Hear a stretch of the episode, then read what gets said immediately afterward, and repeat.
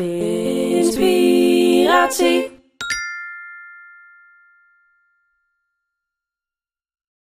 Hallo en welkom bij de zesde aflevering van de Vinspiratie podcast. Voordat we gaan beginnen wil ik jullie toch nog even vragen dat als je iets uit de podcast haalt, geniet je ervan, hou je de waarde uit, zouden jullie hem dan willen delen? Zo kunnen meer mensen waarde halen uit de podcast en zo kan ik blijven groeien. Dan vandaag zit ik hier met David, Hallo. Eh, een vriend van mij, iemand die eh, redelijk wijs is voor zijn leeftijd. En we gaan het vandaag hebben over het thema ehm, het zelf en individualisme. Inderdaad. Dat gaat hem worden. Ja, ik heb altijd wel een mooie eerste vraag voor jou. Ja. Maar ik wil je eerst vragen jezelf even voor te stellen. Nou, ik ben David, ik ben 20 jaar. Ik eh, studeer verpleegkunde in Nijmegen, daar woon ik nu ook. Kom oorspronkelijk uit Apeldoorn, dat is natuurlijk ook hoe ik jou ken. Ehm, ja, wat valt er nog meer te vertellen? Ik vind dat zo'n nare vraag. Stel jezelf voor. Ja, dit, Ja. Is, dit is de summary die, eh, die je krijgt. Ja, kijk, ik vind dat het eh, ten eerste natuurlijk een belangrijke vraag. Want dan kunnen mensen een beeld krijgen Mhm. met wie ik in gesprek ga. Mhm. En ten tweede, het laat gelijk zien hoe jij jezelf ziet. Dat zelf waar we het over gaan Ja. hebben. Het beeld dat jij van jezelf hebt. Ja. Dat is wat jij weerspiegelt als je jezelf voorstelt. Ja. Dus met, met die kennis, hoe zou je jezelf dan voorstellen? Met die kennis, hoe zou ik mezelf dan voorstellen? Ehm, nou ja, nogmaals 20 jaar.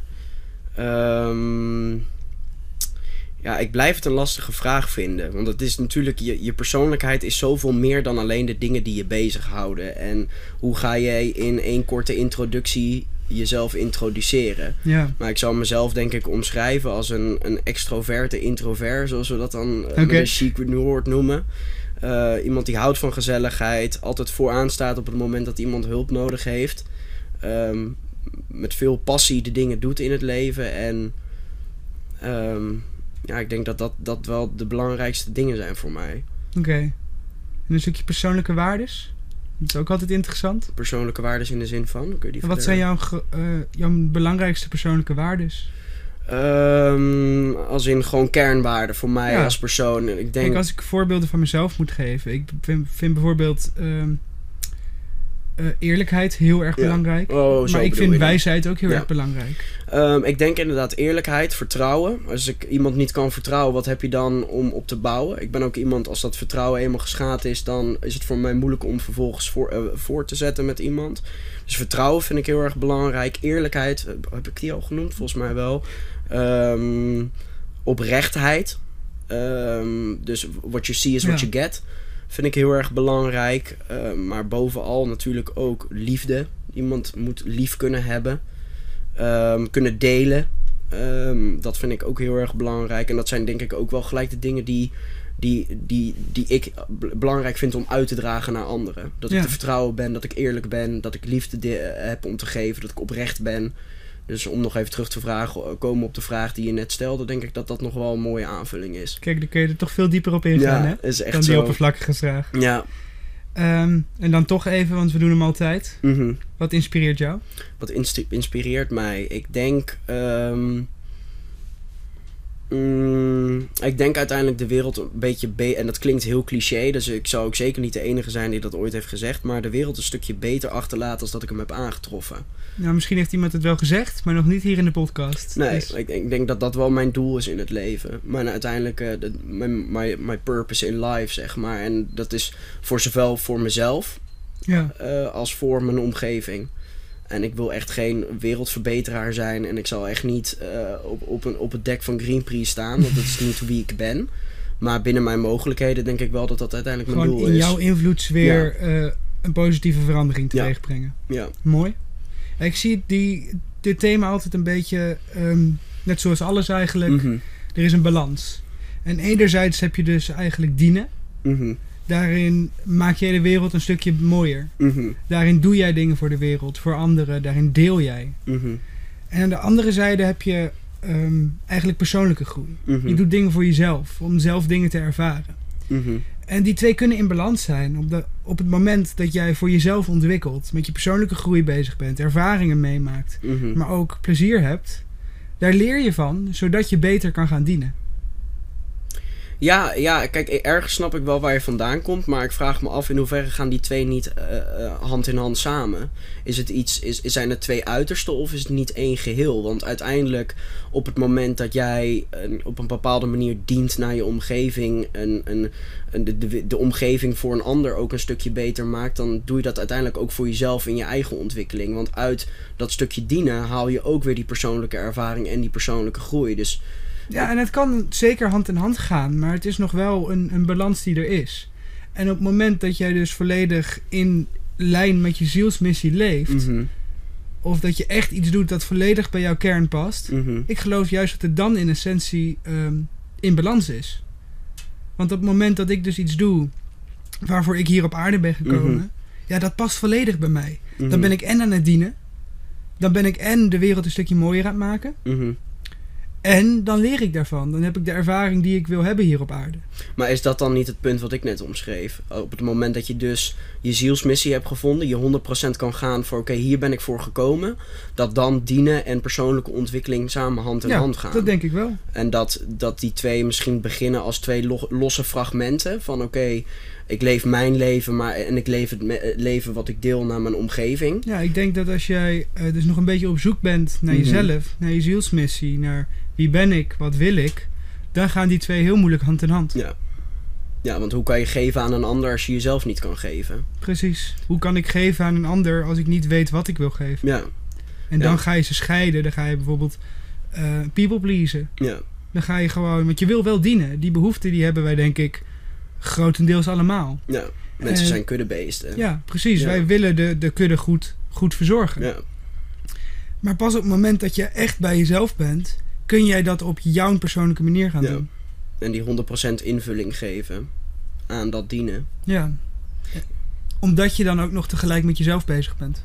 Ja, ja, ja ik, ik vind dat een bijzonder, bijzonder onderwerp. Het hele stukje, ehm, het, het, het, het beginnen bij iets wat eigenlijk één grote puzzel is. Helemaal los gefragmenteerd. En ja, waar moet ik eigenlijk beginnen? En dat je door de, de ervaringen die je opdoet, door de, de manier waarop je omgeving vormt, dat je uiteindelijk zelf eh, die puzzelstukjes gaat leggen. En op het moment dat die puzzel compleet is, dat je dan op het punt komt wat we net omschreven. Dat vind ik Ja. sowieso in het- gewoon de theorie erachter vind ik een heel bijzonder principe. Want het is een principe die een, een groot deel, denk ik, van, van de mensen doormaakt.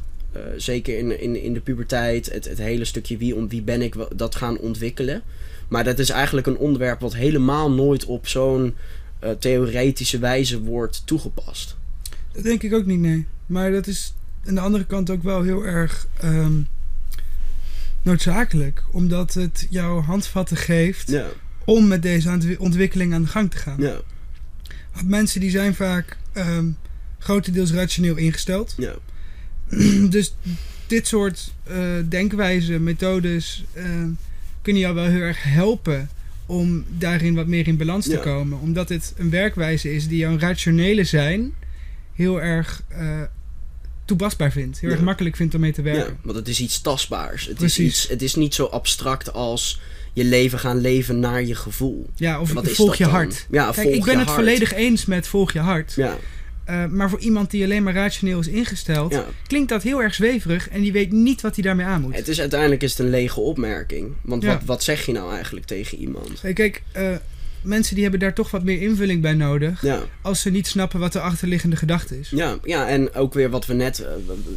zeiden van oké, prima, volg je hart. Maar waar moet je beginnen als je je hart nog niet eens gevonden hebt? Ja, En, en dat klinkt heel vreemd, maar dat is natuurlijk wel zo. Wat, wat, wat, wat, wat is het vanuit je hart leven? Dat moet je eerst ontdekken voordat Ja. je dat kan gaan doen. en dat stukje vanuit je hart leven. Dat kun je pas gaan doen als je eerst jezelf hebt gevonden. Ja. Als je weet eh, wie jij bent, wat je bent. Of in ieder geval, ik denk niet dat je dat volledig kan beantwoorden hier op aarde. Mhm. in dit leven, in deze ervaring. Maar ik denk wel dat je een, een, een rough idee moet krijgen van volgens welke definitie eh, wil ik leven als ik? Ja, Hoe wil ik mezelf zien? Wie wil ik zijn? ja, En dan pas kun je gaan kijken naar wat wil ik gaan doen. ja, Want het zit al in de zin. Wat wil ik gaan doen? Je kunt niet weten wat ik wil gaan doen als je niet eens weet Nee. wie jij bent. Nee, en al helemaal niet op het moment dat je nog in de fase bent dat je je eigen persoonlijkheid heel erg spiegelt naar wat je meemaakt in je omgeving. Ja, en laten we nu eerst heel eventjes een stukje terug. Ja, Eh, want de vraag die ik al vanaf het begin aan jou wilde stellen. ja. Om eventjes een wat betere inleiding te geven ook aan dit thema van Ja, het ik, het, Het is zelf. super abstract natuurlijk ook. Wat was de aanleiding voor jou om dit thema hier te komen bespreken? Want ik weet dat hier een verhaal aan vastzit. Ja, En- bedoel je gewoon echt de achtergrond of meer van hoe dat gisteren in mijn hoofd is ontstaan? Ehm, ik denk ook wel de achtergrond, weet je, want je hebt natuurlijk de laatste tijd een deel daarvan wat je Ja. wilt delen en laat voor jezelf wat je voor jezelf wilt houden. Ja, Maar je hebt wel een thema hierom ehm, uitgewerkt voor jezelf de Ja. laatste tijd. ja En daarom vind ik jou ook de geschikte persoon om dit thema hier en nu te bespreken. Ja. Nou ja, laat ik eens beginnen bij, oké, hoe heb ik dit onderwerp... Ik bedoel, we, zijn er gisteren op gekomen met z'n tweeën. ehm, en, en mijn eerste eh, essentiële vraag daarbij was eigenlijk... ehm, tot hoe ver reikt eh, individualisme? En wanneer begint het gemeenschappelijke? Het, het, het, ja, wat is daar ook weer het woord voor? Ja, de, de, je de- conditionering, Ja, nee, zou het- ik zeggen. ja, in ieder geval, eh, eh, eh, tot hoe ver kan je gaan met je eigen persoonlijke wensen? Tot wanneer, wanneer stopt het? Wanneer moet je rekening gaan houden met je omgeving? Moet je gaan, ja, ik weet niet, ik vind het lastig uit te leggen, maar wat, wat, wat is individu- individualisme eigenlijk en hoe ver Ja. gaat dat? En de vraag die ik jou toen terugstelde was ook weer eigenlijk hetzelfde als waar we net op zaten. Van tot waar rijk ik? Maar Ja. dan moet je eerst kijken naar wat ben ik? Ja, En daar had jij natuurlijk een hele mooie uitspraak over. En ik ga hem denk ik even quoten. Want jij zei gewoon, eh, ik weet niet of ik hem op de woorden perfect quote. Maar jij zei dat je eh, de realisatie had gekregen dat jij je niet hoeft te identificeren met jouw achtergrond. Ja. Met jouw verleden, met jouw Ja. conditionering. ja, Dat ben je niet. Je Nee. denkt vaak wel het te zijn. Maar in één keer was het zo'n lichtje boven je hoofd, zag ik. En je zei ineens, ik hoef me daar niet mee te identificeren. Nee, en het, het, het klinkt ook heel erg stom. Het is een klein uitstapje waar, waarom ik daar eigenlijk tot die ontdekking ben gekomen. Ik kijk nu Game of Thrones en daar is, zie je, en heel even kort toegelicht, zie je heel erg dat, dat voorouders een bepaald persoon waren. En dat kinderen daarmee nu worden vergeleken. Maar jouw vader heeft dat gedaan. Ja. Dus jij bent die persoon en daar moeten wij ook voor jou je bent uitkijken de zoon van. de zoon van. Je, je kleeft eigenlijk aan wie jou op deze aarde heeft gezet. En dat heeft me ook weer op een bepaalde manier aan het denken gezet van... Je bent niet de persoon die jou op deze aardkloot heeft gezet. Jij bent het product wat daaruit is voortgekomen. Zij hebben jou een bepaald rugzak meegegeven. En jij gaat daarmee zelf jouw ik ontwikkelen. En zolang jij niet tot dat inzicht komt dat ja, je hebt ouders, ja, je hebt daar bepaalde eigenschappen van eh, overgenomen, maar jij bent hun niet. Nee. En ik denk dat dat wel de belangrijkste inzicht ook is geweest in het proces wat ik dan, in, wat je net zei, in de afgelopen maanden wel heel erg eh, ja, mee bezig ben geweest, is dat je. Wat, wil, wat wilde ik ook weer zeggen? Ik ben hem even kwijt. Nou, in ieder geval in essentie dat je, je bent niet je ouders, punt. En, ze geven je- jou wel een rugzak mee. Dat is Ja. deel van je conditionering. Ja. De familiepatronen, Ja, ehm et cetera. En zolang jij niet bewust wordt van die patronen, Ja. identificeer je jezelf er onderbewust mee. Ja. Onbewust identificeer je jezelf met je rugzak. ja, Met jouw omgeving, je cultuur, eh, algemeen gedachtegoed. Ja. En pas als je bewust gaat kijken naar die gedachten, naar die overtuigingen, kan je gaan zeggen, maar ik wil dit niet zijn. Of ik wil dit loslaten. Ja, en ik kan wel ook even kort toelichten voor de mensen die hier nu aan, naar het luisteren zijn en denken waar heeft deze jonge man het allemaal over. Ik heb een, een vader die heeft eh, op hele vroege leeftijd de keuze gemaakt om niet onderdeel te willen zijn van mijn opvoeding.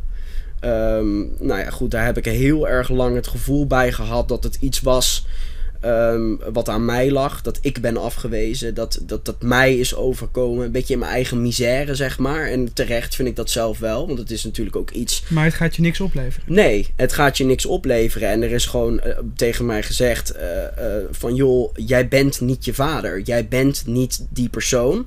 En het feit dat hij dit heeft gedaan, maakt dat jij dat niet zou gaan doen. En dat is precies waar ook een bepaalde klik bij mij omging. Is, ehm, ik heb heel erg lang gedacht van oké, omdat hij het heeft gedaan en zijn bloed stroomt door mijn aderen, ben ik ook in staat om zoiets te doen. En het inzicht van, nou ja, waar we het net ook over hadden, van je bent niet je ouders, heeft daarin gewoon een enorme doorslag gegeven. Van, ju- juist doordat ik heb ondervonden wat zo'n keuze, wat impact heeft, zou ik die keuze nooit maken.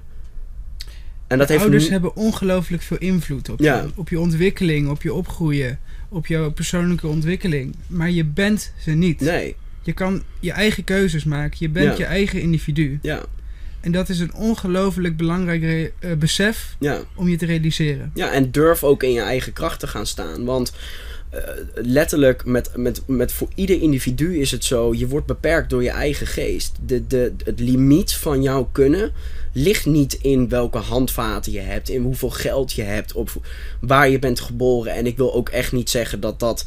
Tuurlijk, er zijn uitzonderingen. Er er zijn situaties die dat moeilijker maken. En waarbij dat niet altijd het geval is. Maar in essentie is je eigen geest de enige beperking die je hebt om te bereiken wat je wil bereiken. Ja, ben ik het mee eens.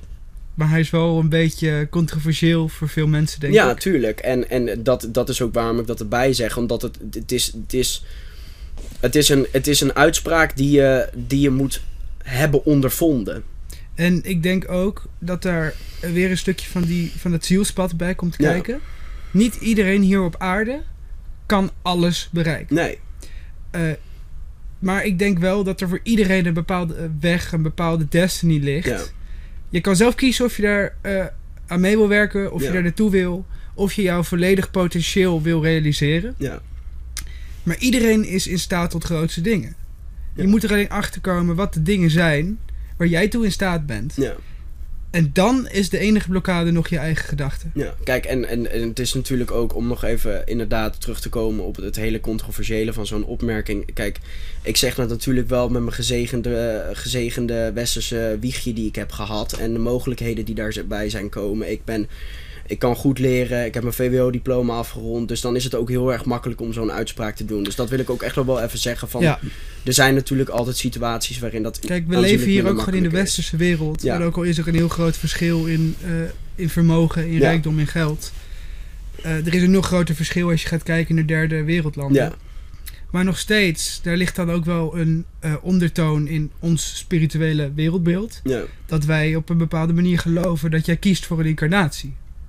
Dat jij kiest eh, om hier op aarde te zijn in het leven dat je nu leeft. mhm, Als je een heel mechanisch wereldbeeld hebt, wat ook een heel groot deel van de mensen hebben, waarin je dus eigenlijk puur oorzaak-gevolg als waarheid aanneemt.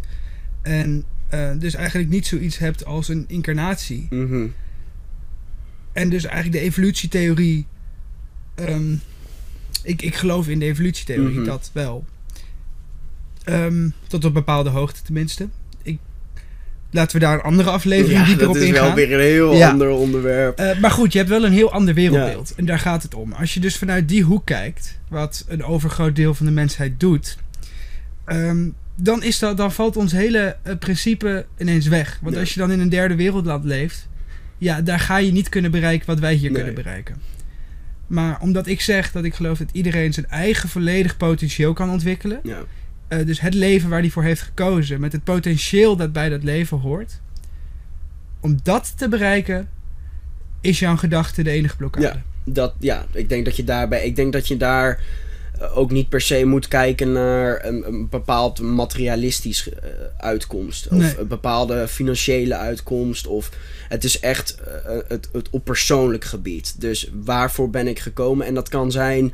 Kan lopen van mijn passie ligt bij eh, ehm, werken bij de gemeente. Ja. Mijn passie ligt bij eh, werken in een ziekenhuis. Mijn passie, dat kan alles zijn. Het is niet dat, dat dat gelijk betekent dat jij miljardair bent en naast Jeff Bezos op een, op een jacht aan het varen bent. Dat is niet een volledig potentieel bereiken. Nee. Dat is een potentieel die wij hebben gesteld aan, aan succes. Maar dat is niet het potentieel waar ik in ieder geval naar op Nee, zoek ik ben. denk ook dat er bij een, eh, om jouw potentieel echt te verwezenlijken, dat je altijd eh, ten goede zal zijn voor de wereld. Mhm, Dat, dat vind ik wel eigenlijk, Ja, dat durf ik te zeggen, dat als je echt jouw volledig potentieel zal verwezenlijken, dat je dan altijd ten goede zal werken voor de wereld. ja. En wat je daar zegt is denk ik ook wel een beetje de essentie van de opmerking die ik gisteren maakte. Tot waar reikt individualisme? Waar ligt de grens van individualisme? En ik denk dat je hier precies omschrijft waar die grens ligt. Dat jouw potentieel geen kwaad heeft voor je omgeving en alleen maar positieve kanten voor jouw innerlijke zelf. Ja, en dan kom je natuurlijk best wel op een lastig vraagstuk. Want wat jij kan ervaren als iets positiefs, Ja, hoeft niet positief te zijn voor een ander. nee. En het gaat me daarom dus ook niet om de ervaring die mensen gaan hebben. Mhm. Uh, want als ik iemand um, spiegel met bepaalde patronen of bepaalde negatieve gedachtenpatronen, et cetera, en ik uh, laat dat iemand zien, dan is dat in principe beter voor hem. Mhm. Maar dat kan heel erg confronterend zijn. Als je iemand aan het coachen bent, Ja. is het confronterend om gecoacht te worden, maar het Ja. is wel ten goede. Dus het gaat Ja. niet per se over negatieve emoties, positieve emoties, maar echt over het juiste doen, denk Ja. ik.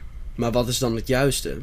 Ja, dat, Dat is, is- eh, het- nog het- diep. Dat is En- heel nee, leuk. maar uiteindelijk de vraag die je net stelt: van oké, wat voor jou goed kan voelen, kan eh, voor je eh, omgeving als minder worden ervaren. Dat is ook met juist en onjuist. Wat jij juist acht, kan jou, door, jouw erva of door jouw omgeving als onjuist worden geacht. Ja, En dat is ook precies weer dat, dat waarom ik die vraag in mijn hoofd opkwam. Waar stopt individualisme? Wanneer, tot waar mag jij kiezen voor wat jij zelf juist acht? En wanneer moet je stoppen met kiezen voor wat jij zelf juist acht? het is een hele interessante vraag. Dit is ook eigenlijk precies natuurlijk waar onze samenleving op, op Ja. eh, st- struggelt. Van tot waar kunnen wij als samenleving ehm, ja, eigenlijk de macht in handen nemen als Mhm. regering? Tot waar kan de regering voor jou iets bepalen? En tot waar heb je je persoonlijke verantwoordelijkheid? Ja. En ik heb daar wel mijn eigen antwoord op. Maar dat ga ik niet ehm, onderschrijven als de waarheid. Nee. Zo zit het. Dat doe ik echter met niks wat ik hier in de podcast zeg. Dit is simpelweg mijn Ja. blik op de wereld. Wat jij als waarheid aanneemt, moet je lekker zelf weten. Ja. Maar het is wel een heel interessant onderwerp. Omdat het ons zo, ehm, ja, zo dichtbij ons komt in ons dagelijk leven. ja, en ik denk dat daarin de hele coronacrisis ook op een, op een bepaalde manier pijnlijk duidelijk heeft gemaakt wat de valkuil van individualisme is. Ja. En wat de valkuil is van mensen die het juiste achten te doen eh, ten koste van een ander. Kijk, en weet je, ik vind het wel ook belangrijk om te zeggen dat iedereen daarin, tuurlijk, eh, ieder mens heeft zijn eigen opvattingen, maar situaties als de rellen in Rotterdam, waarin een individu of individuen dachten. ehm, mijn mening en mijn ehm, opstand richting whatever dat dan ook is, telt zwaarder dan de gevolgen die dat met zich meebrengt. Ik vind het wel een eh, moeilijk onderwerp.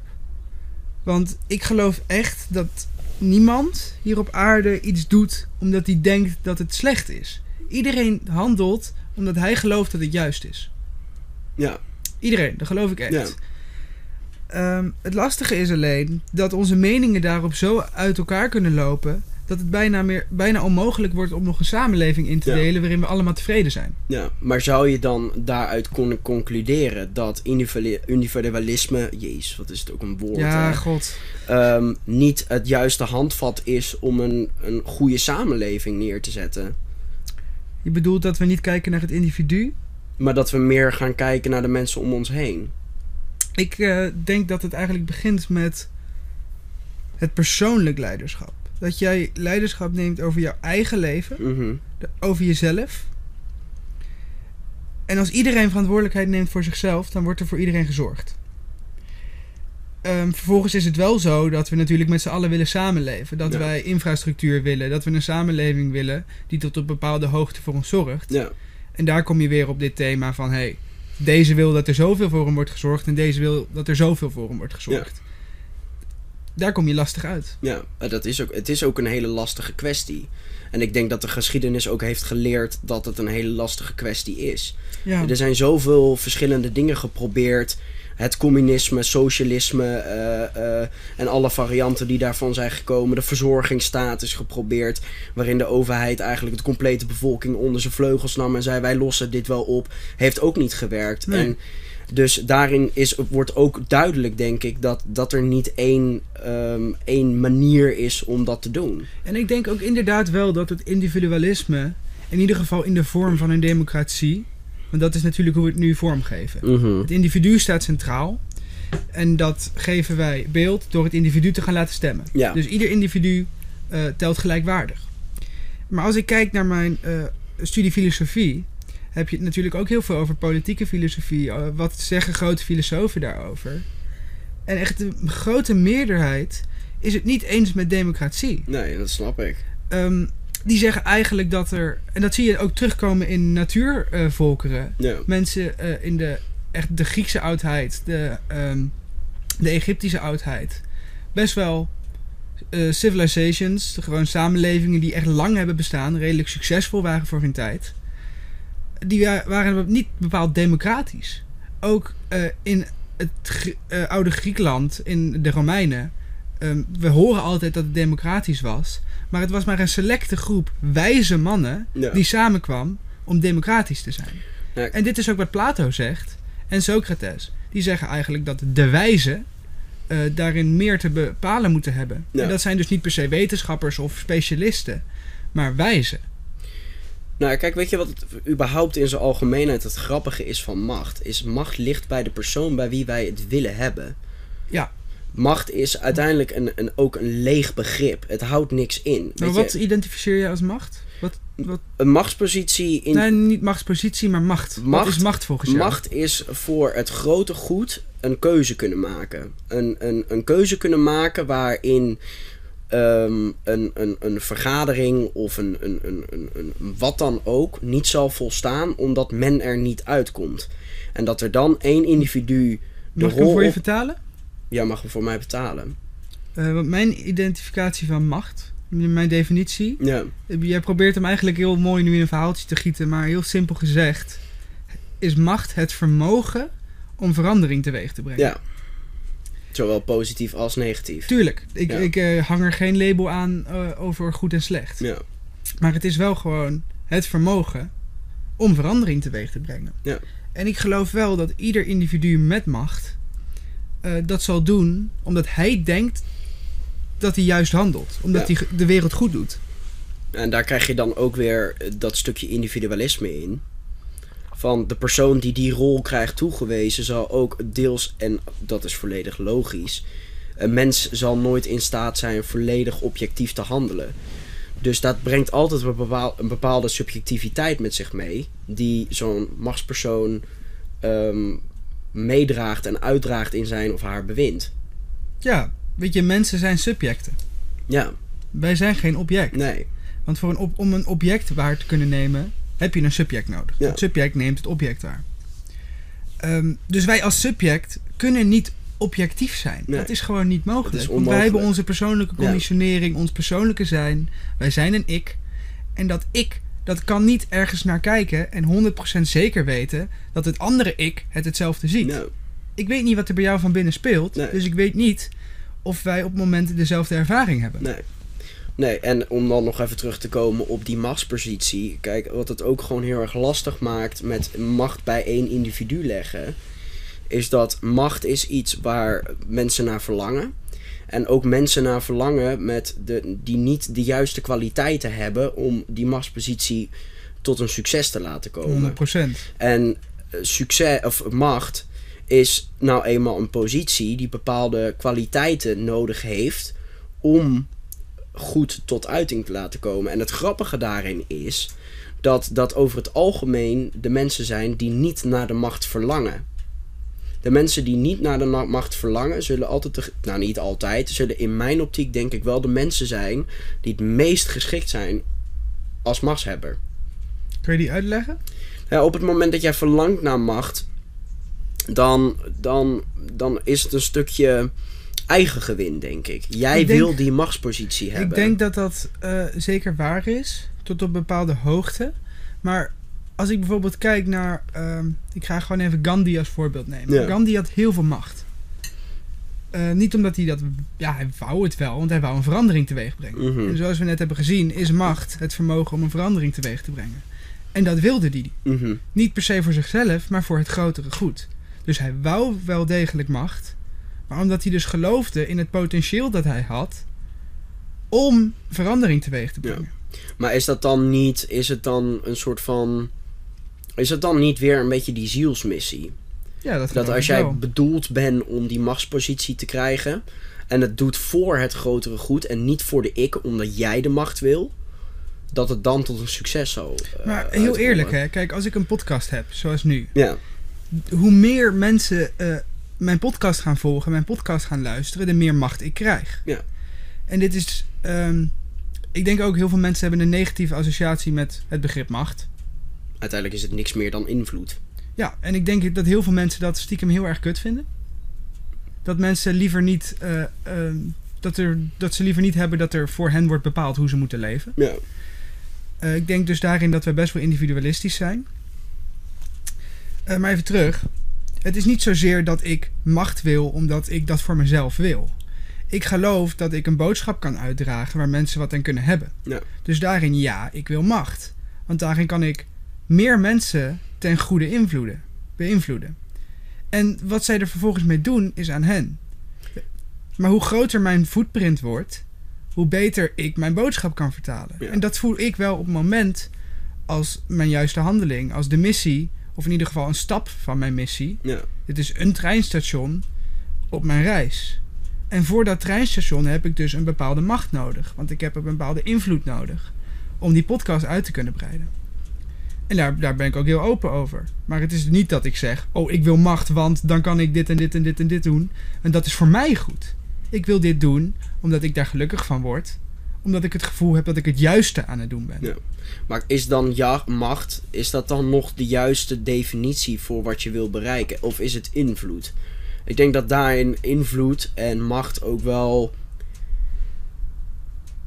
Ja, het, het- aan de ene kant gaat het gepaard met elkaar, maar aan de andere kant staat het ook los van elkaar. Want wat jij nu omschrijft is denk ik niet per se macht. Het is meer een bepaalde invloed.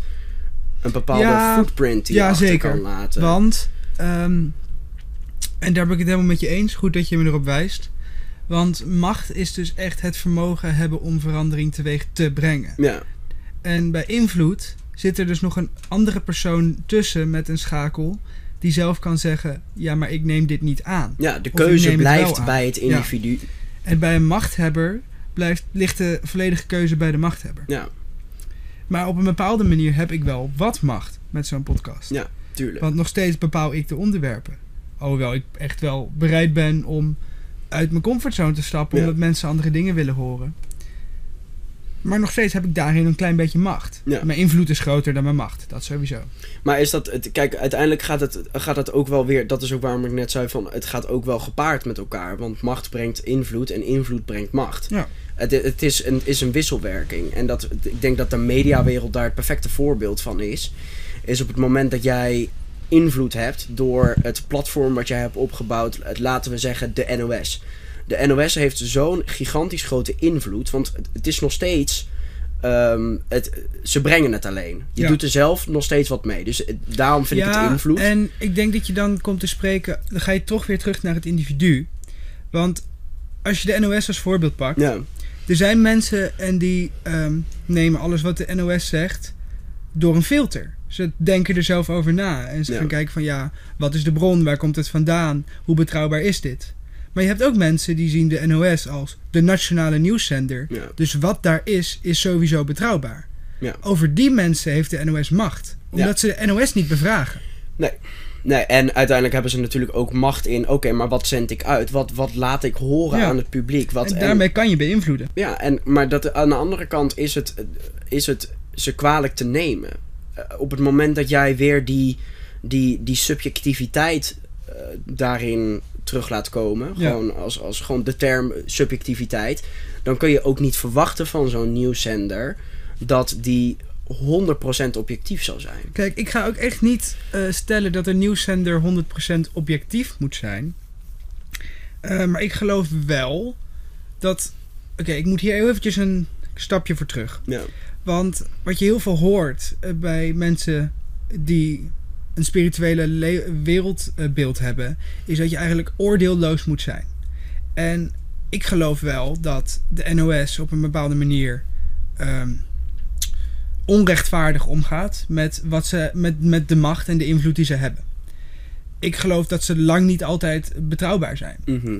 En ik ga dus niet zeggen dat alles wat ze zeggen fout is, foutief is. Maar ik geloof dat er een soort 50-50 is. Dat je het dus echt wel met een korreltje zout moet nemen. Dat je er heel voorzichtig mee moet zijn. Mag ik even snel een vraag tussendoor stellen? Natuurlijk. Komt dat uit een bepaalde sceptisch, of scepticism dat je van nature al hebt, wat je op alles hebt?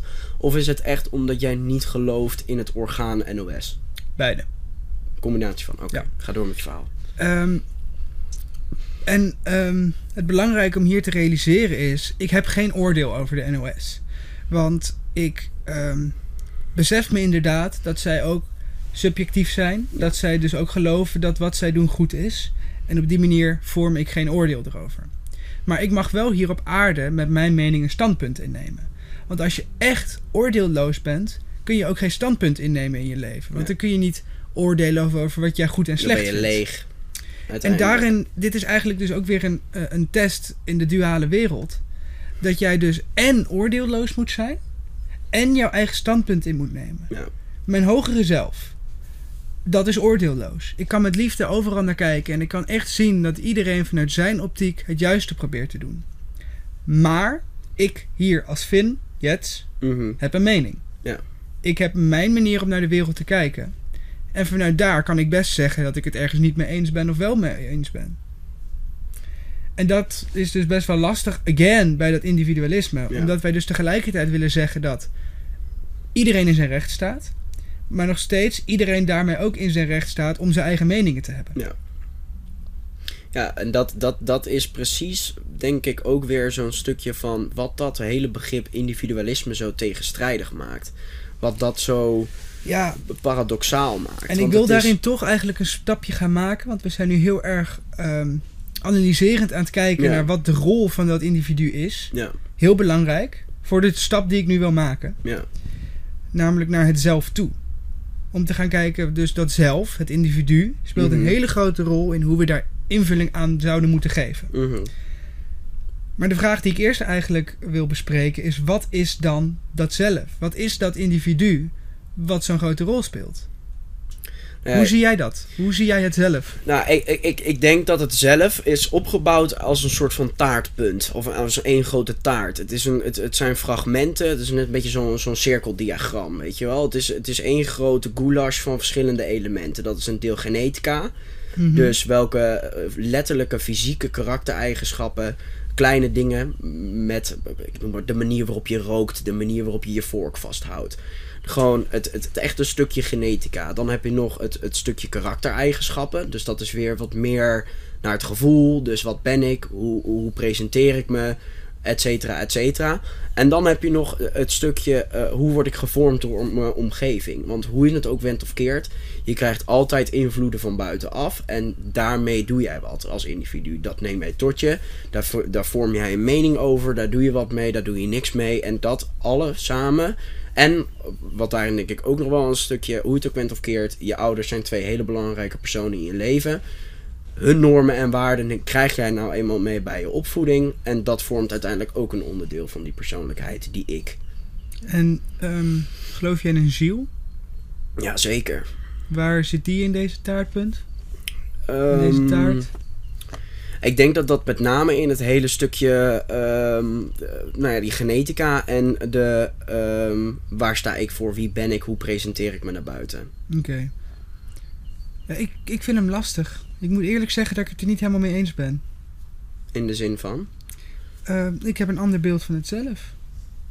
Want wat ik eigenlijk ook grotendeels hoor, en correct me if I'm wrong, Mhm. maar dus, ehm, weet je, die kleine gedragseigenschappen van Mhm.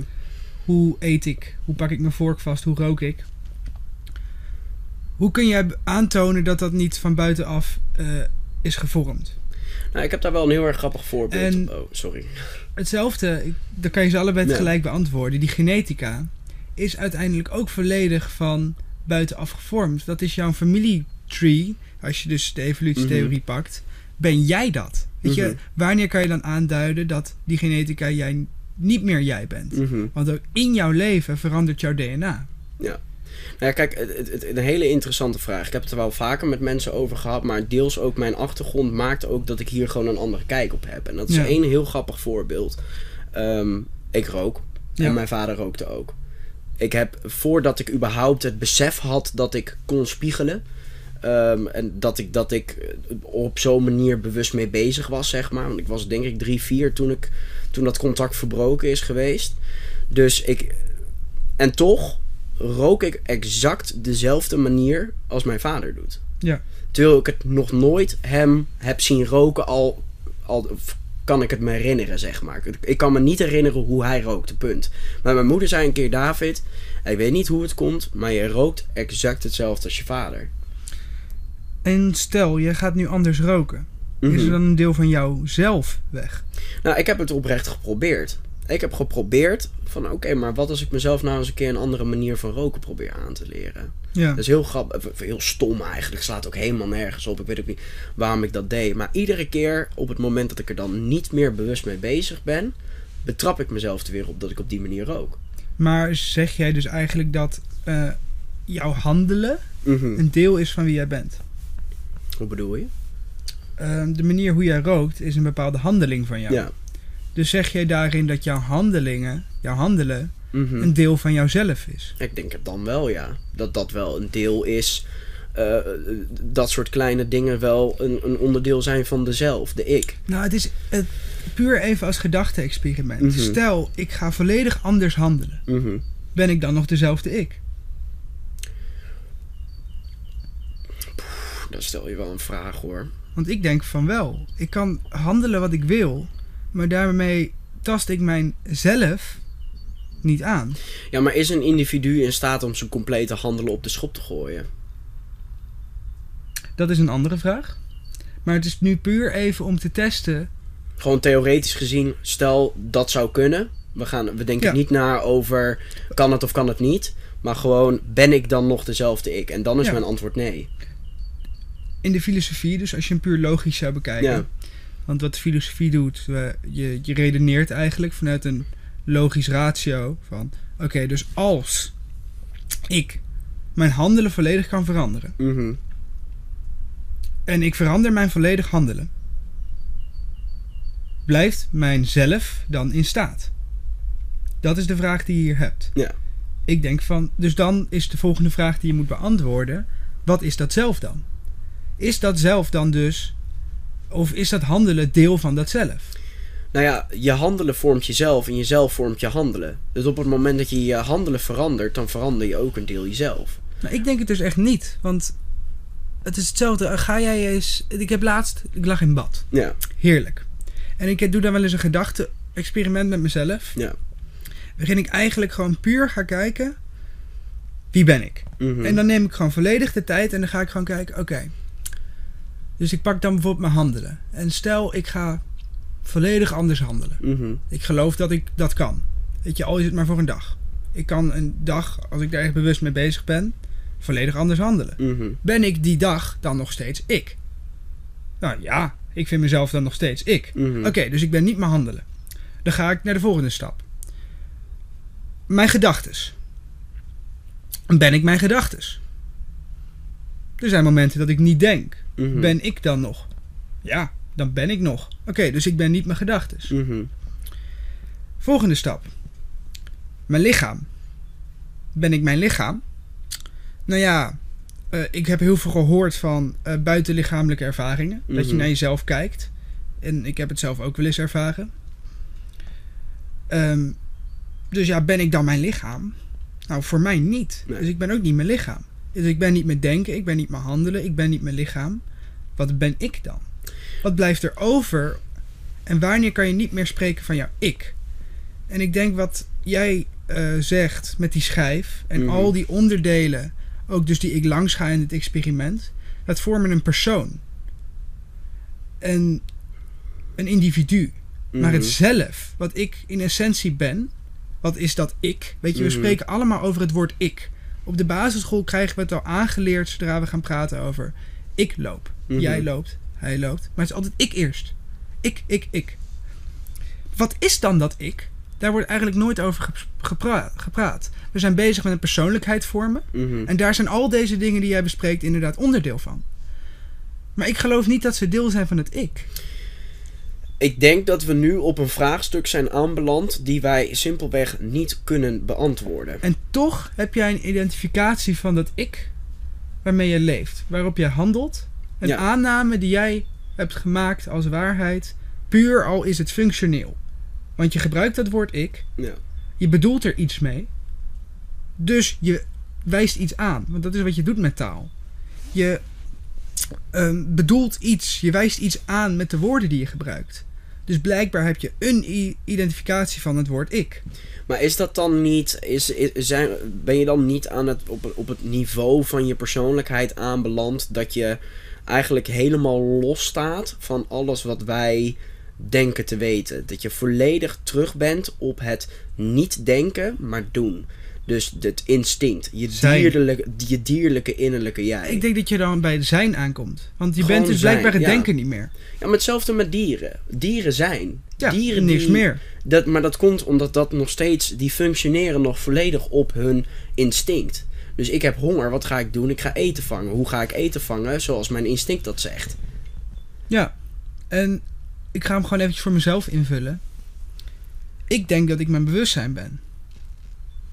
Want wat blijft er over? Het feit dat ik dus bewust ben van een ik. Weet je wel, Mhm. ik kan me bewust zijn van mijn gedachten.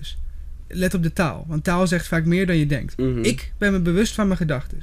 Ik ben me bewust van dat ik een lichaam heb. Ja. Ik ben me bewust van dat ik op deze manier rook. Ja.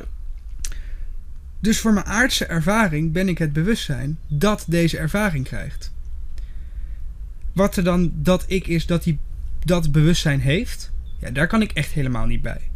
Maar dus voor mijn invulling, voor mijn functionele zijn hier op aarde, zeg ik: ik ben mijn bewustzijn. En mijn persoonlijkheid die ik vorm, die rookt op een bepaalde manier, die heeft bepaalde meningen, Ja. die denkt op een bepaalde manier en die heeft een bepaald uiterlijk. Ik denk dat je daar sowieso met die opmerking zo een, een hele belangrijke nuance hebt aan, eh, ehm, ja, ja, een hele belangrijke nuance hebt aangebracht. Omdat het, het, het, het- er is een verschil tussen het ik en mijn persoonlijkheid. Ja. Ik denk dat die, daar ben ik het wel volledig met je eens, dat die twee dingen echt losstaan van elkaar. Want jij was al iets voordat je iets was. Jij was al in, in feite, jij leefde al toen je in, in de buik van je moeder Ja. zat. En toen kon jij nog niet praten. Toen kon jij nog niet roken. Toen kon jij nog niet, niet eh, de persoonlijkheid vormgeven, omdat je er simpelweg nog niet was. Dus Nee. toen was er al iets. En dat is denk ik de ik. De ik die er altijd al is geweest en altijd zal blijven. En Ja. alles wat in die persoonlijkheid zit, dat is dynamisch. Dus ook in weer die vraag die je aan het begin stelde. Ben ik dan... Wat was je vraag ook alweer?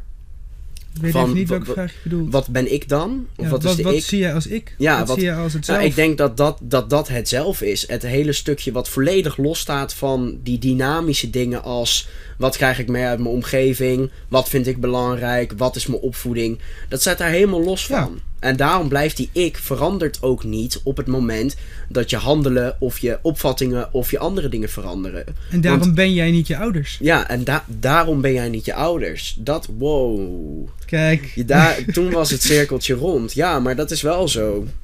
ja mooi. Ja, Ja, ik eh, ben heel eventjes aan het malen in mijn hoofd. ja ik ook. Ik moet deze even laten zinken. Ja, dat is toch mooi? Ja, Maar wat ik ook wel net even had, zo'n zo'n momentje dat ik me weer realiseerde. Want deze realisatie heb ik wel eens gehad. Mhm. Vaak als ik dus in bad lig en dit experiment Mhm. doe met mezelf.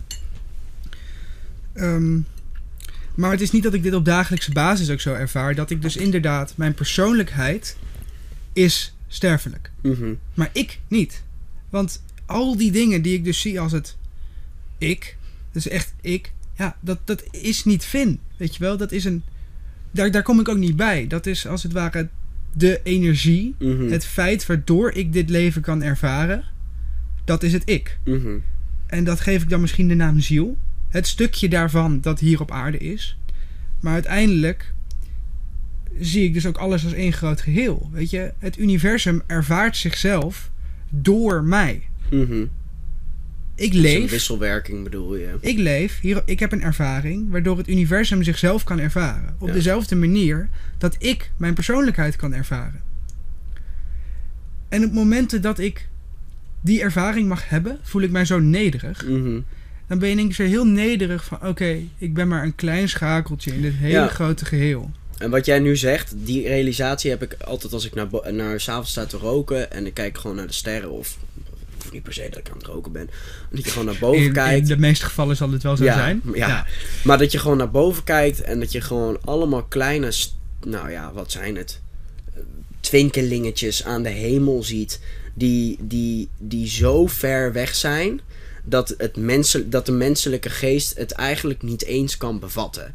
En dat is heel humbling, want op dat moment realiseer je dat je eigenlijk geen ene flikker voorstelt. We denken altijd dat wij hier op aarde een, een, een, een hele belangrijk iets vervullen. Maar dat doen we echt niet. Ik heb een keer zo'n video gekeken dat ging over de toekomst van het universum. Nou, ik weet het niet meer precies wat voor komma getal het was. Maar het was 0, en een miljard nullen. En toen een 3 procent van de levensduur van het heelal is leven mogelijk. Wij zijn zo'n minuscule fractie dat zelfs het, sorry, zelfs het getal wat dat moet weergeven, Dat kunnen we niet kunnen we niet eens beseffen. Nee. En het mooie daaraan vind ik ehm, dat omdat ik tegelijkertijd alles ben en dus helemaal niks, Mhm, ik heb een oneindig groot potentieel. Want ik ben het universum. mhm, Ik ben God. Want ik zie God eigenlijk als hetzelfde. Gewoon die allesomvattende entiteit. mhm. Dus, en daar ben ik deel van. Dus ik ben het universum, ik ben God. Maar tegelijkertijd ben ik zo'n klein deel daarvan Mhm. dat ik alles en niks tegelijk ben. Ik ben de manifestatie van de dualiteit. Ja. Maar is het dan, is het dan, is het de mens kwalijk te nemen dat ons complete leven bestaat uit dualiteit en balans vinden? Nee, ik denk dat dat het spel van het universum is. Ja. Want zolang er nog een jij en een ik is, of überhaupt een ik, zolang het universum en ik als twee verschillende dingen elkaar kunnen ervaren, Mhm, is er nog dualiteit. Want dan spreek je over dat en over dit. mhm. Over subject en over object. Ja. Zolang dat bestaat, is er dualiteit. Pas als er alles weer één is, wat het in essentie natuurlijk ook is, Mhm. dan pas heb je echt de balans gevonden. En we zijn constant over dat spectrum heen en weer aan het gaan. Op allemaal verschillende plekken en denkwijzes en onderwerpen. Allemaal spectrums balans vinden. Maar pas als er geen spectrums meer zijn, als er geen verschillende onderwerpen meer zijn, als er geen onderscheid meer is te maken tussen subject en object, dan pas is er op grote schaal balans. Ja, en voor de rest zou dat altijd blijven bestaan. Zolang de, de twee partijen er zijn die dat vormen, zal het er ook altijd blijven. Ja. Dat is eigenlijk wat jij nu zegt. Dus ik denk niet zozeer dat we naar balans toe moeten. Want in balans overschrijd je eigenlijk de dualiteit. Daar Mhm. bestaat de dualiteit niet meer. Mhm. Ik denk eerder dat we naar harmonie toe moeten. Dat we een harmonieus leven moeten leiden. Waarin je dus inderdaad wel de dualiteit kan ervaren. Mhm. Het leven kan ervaren. En dat in harmonie doet. Dat je je dus bewust bent van... hé, hey, ik ga heen en weer. Ja. Ik ga dit en dan moet ik weer een beetje hierheen. Ja. En samen, weet je, met mijn counterpart. Weet je, dus het ik en het jij. Het mannelijke energie, de vrouwelijke energie. Samen kunnen wij die balans ervaren op bepaalde momenten. Die Ja. eenheid ervaren. Terwijl je dat één tegelijkertijd wel en niet bent. Is het dan eigenlijk een soort van accepteren dat de dualiteit er is en niet meer het duel aangaan? Ja. Dat is eigenlijk wat ik je nu hoor zeggen. Zeker. Accepteren dat er altijd twee keuzes zijn. En accepteren dat er altijd een, een, een, een alternatief is voor wat jij denkt te weten. En precies daarom zou je nooit, maar dan ook nooit kunnen zeggen dat jij het weet. Ja. Want, je, je- weet het ook niet. Nee, want je weet niet wat de andere optie is. Want dat heb je niet ervaren, want die keuze heb jij niet gemaakt. Precies. En dit is ook, ehm, vind ik heel mooi. De Socrates, Mhm. dat is wel een van mijn favoriete filosofen. Mhm. In ieder geval van de westerse filosofen. En wat hij ook altijd deed, hij ging met mensen in gesprek. En hij bleef maar kritische vragen stellen. Mhm. Totdat jij op het be- besef kwam, vanuit jezelf, dat jij het niet kan weten. Ja. Dus stel, je hebt een aanname ergens over. En laten we eventjes ehm, heel simpel iets pakken als... Ik geloof dat deze deken geel is. Weet je, ik Mhm. vind deze deken geel. En dan kan je een vraag stellen van... Ja, maar hoezo weet jij dat geel voor jou hetzelfde is als voor mij? Mhm. Oh ja, dus ja. En hoezo weet je? En die gaat vragen stellen dat je, ja, ik weet niet meer of dit wel geel is. Ja, Misschien ben ik kleur, kleurenblind. ja, Misschien is hij kleurenblind. Misschien is degene kleurenblind die hij heeft, de kleuren namen heeft gegeven. ja. Misschien zijn kleuren een illusie. En doordat je zoveel kritische vragen blijft stellen, komt het persoon zelf tot de realisatie dat hij dus niks kan bestempelen als zeker. Maar is dit niet precies, om nog weer even terug te komen eh, ehm, op het begin van het gesprek, ik krijg gewoon even een hersenspinsel. Is dit niet precies de grens van individualisme? Dat op het moment dat we onze wa- eigen waarheid als waarheid gaan eh, gebruiken, dat, dat wat wij denken te weten, dat dat het juiste is. Dat wij, eh, nou ja, eigenlijk in essentie denken dat we gelijk hebben. hebben. Ik denk dat je daar iets. iets ongelooflijk wijs zegt. dat dat het einde is van individualisme. Op het moment dat wij onze eigen waarheid voor de, als waarheid gaan gebruiken voor het, dat dat het Ja, punt is waarin het Inderdaad, op de ik omslag ben het er echt volledig mee eens. Ik denk inderdaad, en ik ga hem even in mijn woorden Mhm. vertalen. Puur om te kijken of ik hem zelf begrijp. Ja, Maar inderdaad, als wij ehm, ons handelen, ons denken en ons weten bestempelen als waarheid, mhm, als de juiste optie, als de enige goede optie, dan ben je de grens overschreden waarin individualiteit op een gezonde manier kan Ja. bestaan. Dus wij moeten eigenlijk accepteren dat ik misschien wel handel omdat ik geloof dat het juist is, ja. maar ik kan nooit weten dat het juist is. Dat, is, dat is eigenlijk wel een beetje de essentie. En ook daarin niet opleggen dat wat ik denk waar te achten, dat dat voor een ander ook waar is. Nee, want voor een en ander geldt is. precies hetzelfde. Ja, Die kan het ook niet weten Nee. en die heeft zijn eigen invulling. Nee. Maar aan de andere kant. En dit is gewoon weer even een ander hersenspinsel. Op het moment dat wij die houvast niet hebben, dat wij accepteren het, het nooit te gaan weten, kunnen we dan nog het leven leiden wat we nu leiden? Je hem iets verder uitleggen? Nou ja, op het moment dat jij dus er- tot de realisatie komt dat wat jij denkt te weten misschien helemaal niet waar is, dan val je, is, is een logisch gev- gevolg dat je dan ook weer terug kan vallen in een bepaalde dualiteit. Hoe zou je dan terugvallen? Nou ja, kijk, op het moment, als, jij, als jij denkt dat iets waar is. Ja, ik denk dat iets waar is. Ja, ik denk dat is waar. En jij komt tot de realisatie, maar wat als dit helemaal niet waar is? Want het is niet waar, want ik kan niet weten of het waar is. Ja. Dan ga je dus weer twijfelen over die keuze. Want jij denkt dat het waar is, maar wat als het niet waar is? Dus dan heb je weer dualiteit. En ik denk dat je dan aankomt bij het stukje naar je hart luisteren. Ja. Waar we het natuurlijk in het begin over hadden. Dat het rationeel heel moeilijk te plaatsen is. Ja. Ehm, omdat je dan eigenlijk dit hele gesprek, dat wij nu al 58 minuten hebben met elkaar, Mhm. ook met jezelf moet hebben. Je Ja. moet tot de realisatie komen dat je iets niet weet. En dan moet je toch een keuze gaan maken. Want Ja. je leeft nou eenmaal in die duale wereld.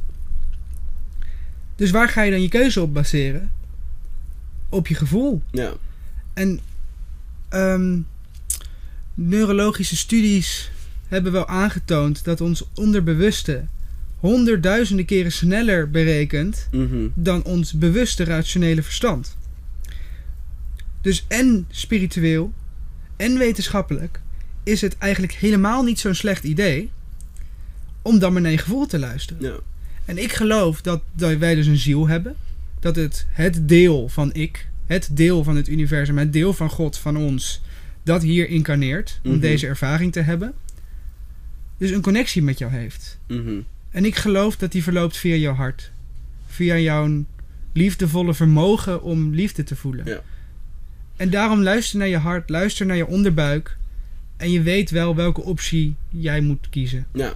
ja, en wat het dan natuurlijk ook heel erg lastig maakt, en dan spreek ik ook gewoon eventjes voor mezelf, is op het moment dat jij een sterk ontwikkelde ratio hebt of totaal niet, of gewoon vasthoudt aan je ratio, dan is het natuurlijk een hele lastige realisatie om te gaan leven. Want op het moment dat je dit gaat leven, dan maak je eigenlijk je ratio overbodig.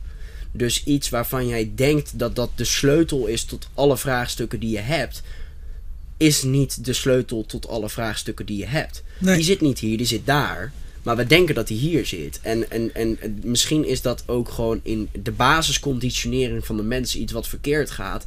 Is dat wij onze denken, onze wijsheid te tappen uit onze ratio. Maar dat is niet zo. Maar dat is niet zo. Nee, Uiteindelijk. en dat ratio is een supercomputer waar je heel veel Ja. aan kan hebben. Als ik eh, een planning moet maken, omdat ik eh, nogal een druk leven heb, Mhm. ben ik er heel blij mee dat ik een rationeel verstand heb. Dat Ja. inderdaad kan kijken van, hé, hey, als we het zo en zo doen, dan kan je alles doen wat je wil doen. Ja. Ongelooflijk blij dat ik dan een rationeel verstand heb. Als ik, ehm, weet je, als ik een toets aan het maken ben, omdat ik de wereld een stukje beter wil begrijpen, voor mijn studie die ik doe, omdat ik de wereld een stukje beter wil begrijpen, Mhm. Ben ik heel blij met het rationeel verstand. Ja, tuurlijk. Het is, ook niet, het is ook een hulpmiddel. Het is een verdomd handig hulpmiddel. En dat is, dat, dat is dan ook wel weer de, de nuance die ik daarin wil aanbrengen. Is dat het feit dat het eigenlijk overbodig is, zegt niet dat het niet heel handig is. Nee, het moet alleen onderdanig zijn naar je Ja. hart. En misschien niet onderdanig, maar dienstbaar. Ja. Het moet dienstbaar zijn Het naar moet jouw ziel. aangeschakeld worden wanneer het aangeschakeld moet worden. En daar hebben wij het al een keer over gehad. Volgens mij was dat ook gisteren. Toen zei ik ook tegen jou: de menselijke geest is een prachtig instrument. Het is een superhandig iets. Maar op het moment dat je die niet kan beheersen, die enorme supergrijze massa hierboven niet kan beheersen, zul je slaaf worden van je eigen geest. Ja, 100%. En daar zeg je ook weer iets, ik vind dat je hem heel mooi verwoord. Mhm. En dat brengt je eigenlijk naar een stukje mindset. Ja. Wat ehm, best wel hype is op het moment. Ja. En we hebben het er in de podcast met Menno natuurlijk ook over gehad. Ehm, alleen het wordt vaak niet op deze manier bekeken. Nee. Het is ongelooflijk handig en het is ongelooflijk belangrijk dat wij mindful zijn. Ja. Dat wij goed met onze gedachten om leren gaan. Maar de reden waarom wordt vaak wel een beetje onder het matje Ja, geschoven. natuurlijk. Omdat het is, het is het gevolg wordt belicht en niet de oorzaak. Ja, precies. En again, daarin moet je in harmonie zijn. Moet je ze Ja. beide belichten. Je moet laten zien waarom wij dit doen. Ja. En wat de uitbrengsel zijn. Ja. En niet alleen wat de, wat de uitkomst gaat zijn. Nee, en eh, om nog even verder te gaan op dat stukje slaaf zijn van je eigen geest. Ik, ik heb er een, een, een tijdje terug op school hebben we het onderwerp depressie behandeld. Ja. En ik denk dat een depressie, en daarmee doe ik absoluut geen afbruik aan de intensiteit waarmee dat gepaard gaat. Het is ongelooflijk heftig. ongelooflijk heftig is, dat dat iets is wat je overkomt, daar kies je niet voor. Maar uiteindelijk is het niks minder dan slaaf zijn van je eigen geest. In theorie zijn Niks het... meer, denk ik dat je bedoelt. Ja, niks meer. Het, het, het zijn, het, het, in theorie is het een verstoord denkproces. In combinatie met een aantal eh, hormonen en, en, en neurotransmitters. En, maar daar gaan we te veel eh, eh, op in. Maar, Maar- stel, je hebt een trauma. Uiteindelijk ben jij degene die ervoor kiest of je lijdt aan dat trauma of dat je het trauma verwerkt. Mhm. Want het is wel, je kan trauma's verwerken. Ja, tuurlijk. Dus wie schuld is het dan dat jij lijdt onder dat trauma? Ja, uiteindelijk je eigen schuld. Want het is, het is je eigen denkproces waar je in vastzit, hè. En dat is ook wat ze doen met cognitieve gedragstherapie. Is zij laten jou inzien hoe je op een andere manier kan denken. Want er is geen medicijn, er is geen eh, oplossing, geen remedy voor een, een, een depressie. De oplossing ligt in jezelf. Jij bent degene die het moet oplossen. En je hebt daar hulpmiddelen bij, antidepressiva, het meest voorgeschreven eh, eh, medicijn van deze eeuw. Omdat het, maar ik ben, het, ik ben geen voorstander van Nee, antidepressiva. ook absoluut niet. Want wat het uiteindelijk doet. Het, kijk, ook daarin zijn uitzonderingen. Ik ben echt wel, als jij echt ehm, eh, verstoringen hebt in je hormoonhuishouding en je je neurotransmitters. Ja, En er geen andere optie is om het Ja. leven te redden. ja, maar er zijn ook, als jij angststoornissen, als je echt kijkt naar aandoeningen die te maken hebben met de chemische verhoudingen in jouw lichaam, is een antidepressiva daar de oplossing voor. Want dat ondersteunt die chemische verhoudingen. Kijk, het onderdrukt. Uiteindelijk. en ondersteunt. Want om even, ja, het, het is niet echt heel erg relevant, maar een eh, dus natuurlijk, er zijn meerdere soorten ehm, eh, antidepressiva. En dan moet ik het wel goed zeggen. Maar serotine is je gelukshormoon. En wat het eigenlijk doet, is het is een serotine heropnameremmer. Ja. Dus het zorgt ervoor dat serotine langer in jouw systeem zit, waardoor je een blijer gevoel ervaart. Dan heb je ook weer een andere variant, die weet ik niet meer precies. Maar uiteindelijk is het dus een kunst- kunstmatige vorm van blijheid. Ja, en dat, ehm, en ik geloof dat in jouw essentie, in jouw diepste zijn, Mhm. waar we net dus over hebben gesproken, dat je dit verschil kan merken. Dat je Mhm. merkt dat het een soort oppervlakkig, Ja, kunstmatig geluk is. Ja, Maar als dat voor jou de manier is om op de been te blijven, ja, dan is dat de oplossing. weet je, ja. afijn. Maar het is geen oplossing voor je probleem. Het is een tijdelijk iets dat Ja. ervoor kan zorgen dat je uiteindelijk je probleem kan gaan oplossen. Nou, het is een oplossing. Het, het is geen oplossing voor je probleem op het moment dat het probleem. Wow, hoe ga ik dit verwoorden? Kijk, het is, het is een oplossing voor je probleem op het moment dat het iets is wat direct een bepaalde kwaal opvult. Het is geen oplossing voor het probleem als jij eh, gewoon een tijdje minder in je vel zit, want leven. Ja. eh, en je dan van de huisarts een, een antidepressief Ja, en dat gebeurt echt te veel. Dat gebeurt echt te veel tegenwoordig. Oprecht, als jij nu de huisartsenpraktijk binnenloopt en zegt: Ik zit niet lekker in mijn vel, ik voel me heel erg Antidepressiva, na, huppakee. antidepressiva en je mag de deur uit. Ja, dat slaat echt nergens op. Want dat zijn eigenlijk de mensen die dus ehm, zich moeten gaan beseffen dat zij zelf wat te doen hebben. En Ja, door dit medicijn onderdrukken ze eigenlijk eh, de behoefte van het zelf. Ja, dat oerinstinct om vooruit te gaan. Ja, want het leven is één groot bewegend iets. Ja. Dat nooit gaat stoppen met bewegen. Ja, En als jij dus te bang bent om mee te gaan op die beweging, ja. ja, dan kun je het eh, beter niet onderdrukken in mijn Ja. opinie. Dan kun je er beter wat aan gaan doen. ja, uit die comfortzone gaan, hè? Dat is En weer dat dat is- stukje comfortzone. Op het moment dat jij niet eh, comfortabel bent met oncomfortabel zijn, get comfortable being uncomfortable, dan zul jij dit soort keuzes maken. En dit is ook iets dat echt in elke podcast wat tot nu toe terug is gekomen. Dat wil jij leven, wil je het leven durven ervaren, ja. dan moet je uit je comfortzone gaan stappen. Want anders bouw je jezelf vast. Nou ja, Dan metsel je jezelf vast in Ja. je eigen ehm, medelijden. Ja, niet zozeer eh, uit je comfortzone stappen, maar eh, ja, natuurlijk wel uit je comfortzone stappen. Maar ik denk dat het een- met name in essentie een stukje comfortabel worden met oncomfortabel zijn. Ja. Want op het moment dat jij comfortabel bent met oncomfortabel zijn, zul je ook die challenge zone blijven opzoeken. Ja, en dat vind ik wel mooi. Dat kwam in de, podca- de vorige podcast met Mhm. mijn vader heel mooi naar boven. Die eigenlijk de hele wereld over heeft gereisd. Mhm. En daar eh, heel erg ervaren heeft dat heel veel culturen echt nog vechten tegen de elementen. Mhm. En dat ze door dat gevecht tegen die elementen, omdat ze geen keus hebben, zo gelukkig zijn. Mhm. Omdat ze dus eigenlijk tegen die elementen vechten, uit hun comfortzone moeten stappen. Ja. Dat ze daardoor en spiritueel verder ontwikkeld zijn, persoonlijk verder ontwikkeld zijn. Dat ze daardoor een drijfveer hebben voor het leven, een passie om te leven en het Ja. leven volledig willen ervaren. Ja. Wij, hier in het Westen, hebben nergens meer het gevecht tegen de elementen. Nee, misschien, dat we een keer, geslagen door comfort. misschien kunnen we een keer de gasrekening niet meer betalen. Ja. Maar die comfort heeft ons die volledige strijd afgenomen. Ja, want En daarmee een stuk levenspassie. Ja, maar dat, daar dacht ik laatst ook nog over na. Van ja, kijk, ehm, als je gewoon teruggaat in de tijd, hoe ver dat ook is, dat maakt niet uit. Maar dan had je nog de, je basisinstinct, overleven. Hoe Ja. overleef ik? Ehm, nu zijn we op een punt dat op het moment dat we zin in ijs hebben, dat we ons huis niet eens meer uit Nee, hoeven. het is echt Je pak je belachelijk. telefoon erbij en binnen 10 minuten staat er een meneer of een mevrouw of wat dan ook met een fiets voor je deur.